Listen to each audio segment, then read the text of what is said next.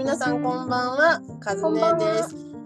えー、ツイッタースペースカズネのねえフォロワーさんという番組を今日から始めさせていただきます。第1回目のゲストですね。まああのこれをしようと思ってツイートを思いつきで流した時にものすごく早くリアクションいただきました。エリカさんを口説きましたらもうめちゃくちゃ快諾していただきましてトントントントンとあのやることが決まりました。ありがとうございます。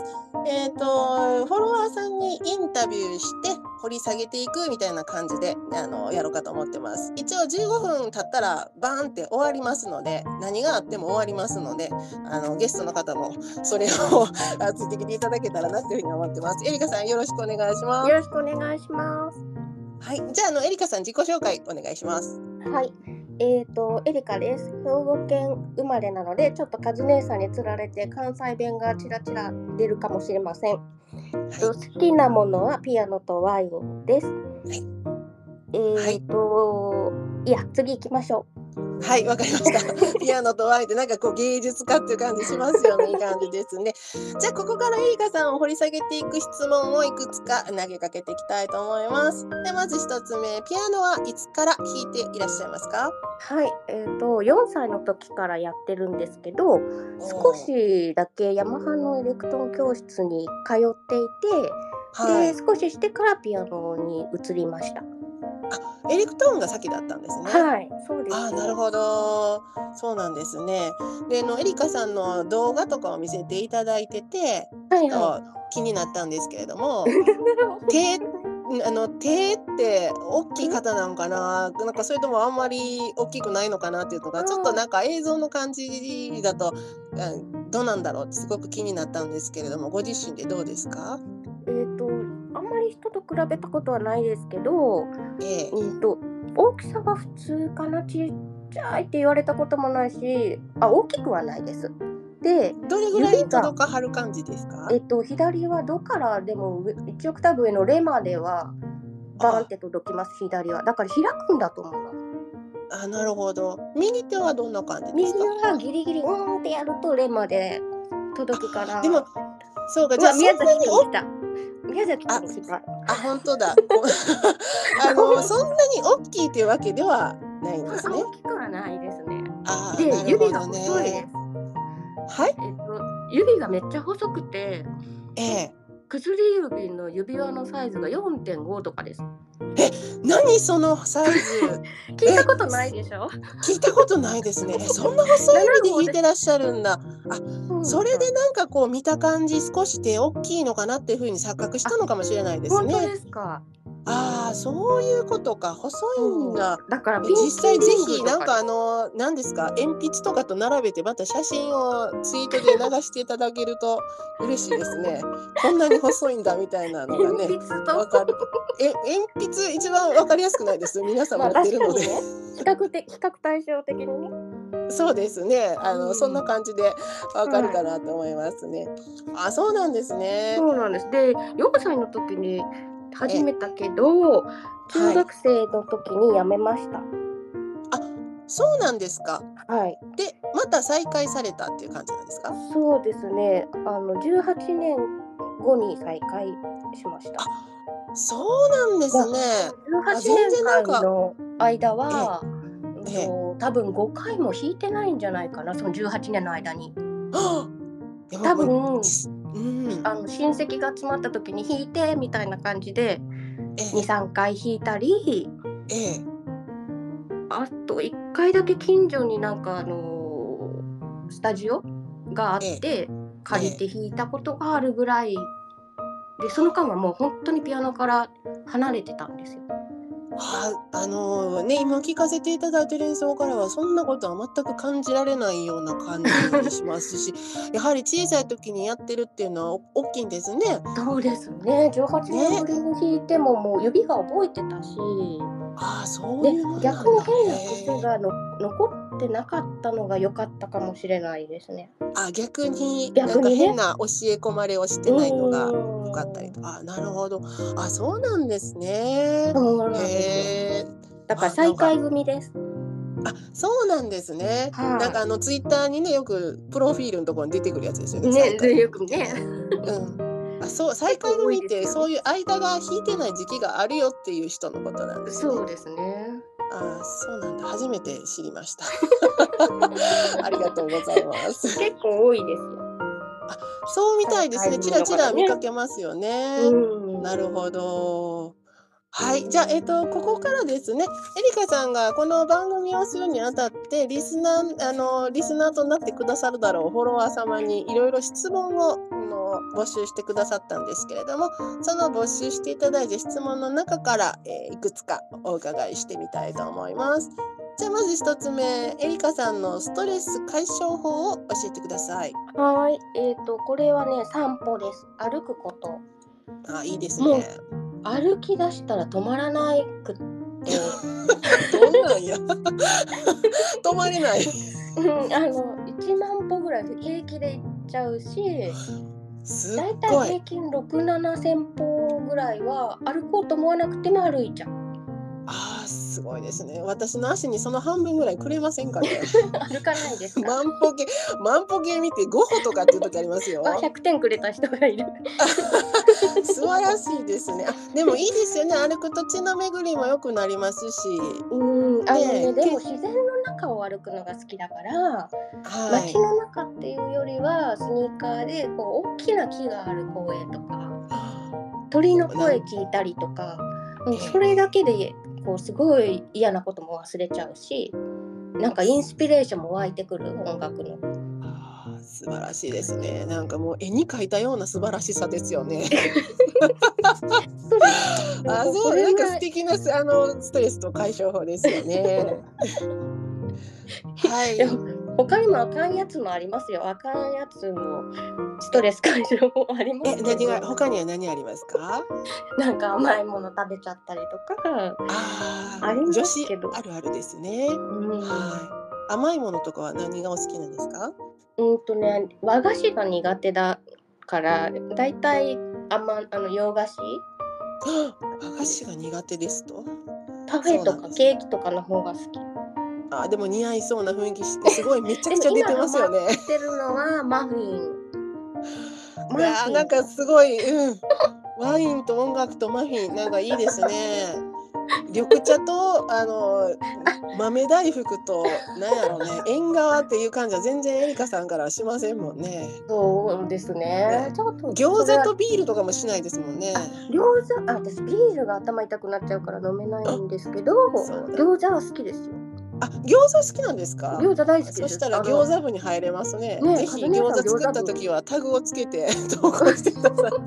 密かに餃子部やってますの知で。ってますよ動画見ましたよつく夜中にね夜中に棒餃子作っそうなんです。ありがとうございます。はい、じゃあまあ続きましてもう一つ質問をお伺いしていきたいと思います。エリカさんの座右の銘っていうのを教えてください。これね難しかったんですけどええ。っ、とひ2つあって。1二つつは、ー、はい。キャッチリリース。これはブログにも書いてたので、私のブログ読んでくださってる方はあーって思ってくれると思うんですけどえー、あのこうプロとしてね何かお仕事をされてる方がはい自。分がこうリリースしたものに対価をもらうのは当たり前だと思うんですけどそうじゃなくてこう例えばブログ書いてるとかなんかそういうことで自分が世の中からキャッチしたものをリリースした時にはい。今この SNS がすごいみんなみんな誰もがやってるような時代になんかはい私は演奏アップしたけどいいねもらえないとかブログ書いたけどあんまりみんなから反応がないとか、はい。なんか悩んでる方も多いと思うんですけど、えー、あのーその必ずリリースしたものに対していいねがこう来るっていうなんていうのかなそういう双方の矢印ができるとは限らなくってはい。あのー自分がいつだ例えばね小学校の時の先生が言ってたことをキャッチしたのが今リリースできてるかもしれないし、うんどっかあの電車の中の広告で見たあのなんていうかキャッチフレーズからキャッチして自分の生き方に生きてることもあるかもしれないしそれを1対1で全部ありがとうってこっちからお礼は言ってないわけだからうん。なんか自分がリリースしたものに対して直で「いいね」って来なくてもなんかそれを耳にした人とかなんかちらっと見た人が全然意識せずに全然違うところにそれそのことを生かしてくれる場合もあるからなんか世の中お互いそれで回ってるなってうん。思ってて、うんなんかその直で「いいね」とか来なくてもうん。いいんじゃないって世の中からキャッチしたものをリリースしてっていうので世の中お互いに回ってるんじゃないっていうのが私の座右の銘っていうかポリシーっていうかブログ書く時とか演奏アップする時にもそういうスタンスでやってます。なるほど。いいですね。すごく素敵な座右の銘だと思います。たくさんの方に響いたんじゃないでしょうかね今のお話。そうですかはいとてもいいお話だったと思います。もう一個は何でしょうか？もう一個はね、えっと知ってる方もいらっしゃるかもしれないけどマザー・テレサの言葉。ええ。で日頃から気をつけてることは、はい。えっと思考に気をつけなさい。思考はいつか言葉になるから。で言葉に気をつけなさい。言葉はいつか行動になるから。はい。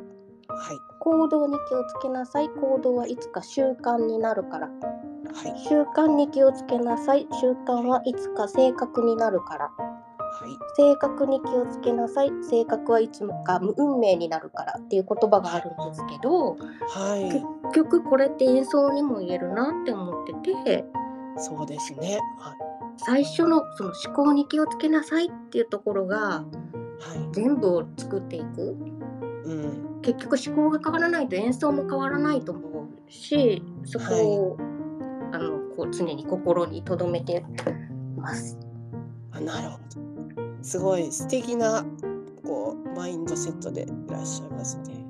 そういうのがなんかすべていろんなものに現れているなっていう感じがいたします。あのちょっとホームページ拝見させていただいたんですけど 絵も描かれてるんですよね。そうそうそうね素敵なねあの CD もなんか出されてて。そうなんですねなんか一音一音すごく丁寧に紡がれてるなっていうような印象の演奏をいつもあ聞かせてーありがとうございます。はい、素敵だなと思っております。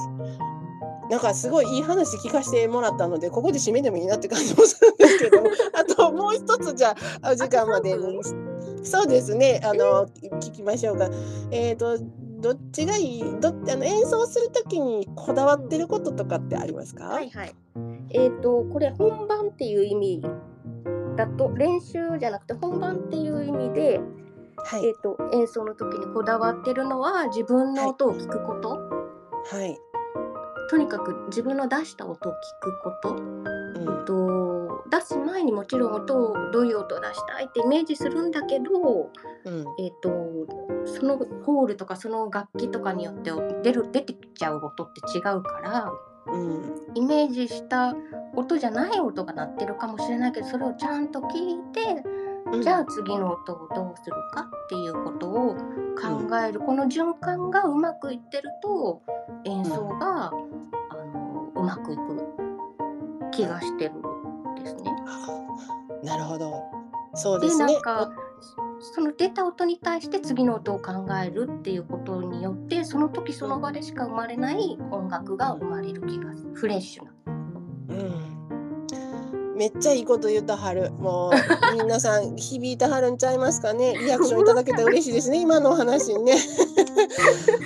あ、そうなんですね。ははい。いやでも音を聞くのすごい大事ですよね。あの結構こう。出しっぱなしでやってしまいますとちょっと無責任な音が鳴ったりとかもしますしね、こうフィードバックし自分自身にフィードバックするっていうのはねすごい大事なことかなと思いますね。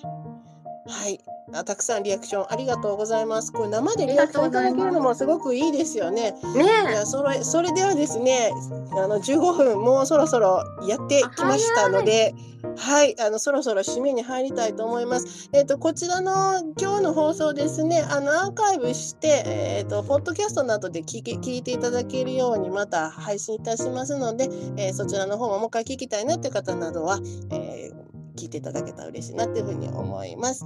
えー初回で今日どうだったですかエリカさん？えーなんかねあのカズ姉さんの質問についての答えを考えてる間にすごく自分を見つめられた。なんかいい経験になりました。あありがとうございます。こちらこそなんかバタバタと決まったあのゲストだったんですけども快諾いただきましてトントンといろんなアイディアもいただきましてありがとうございました。はい今日のゲストはエリカさんでした。どうもありがとうございました。はいそれでは終了いたします。皆さんありがとうございます。ありがとうございます。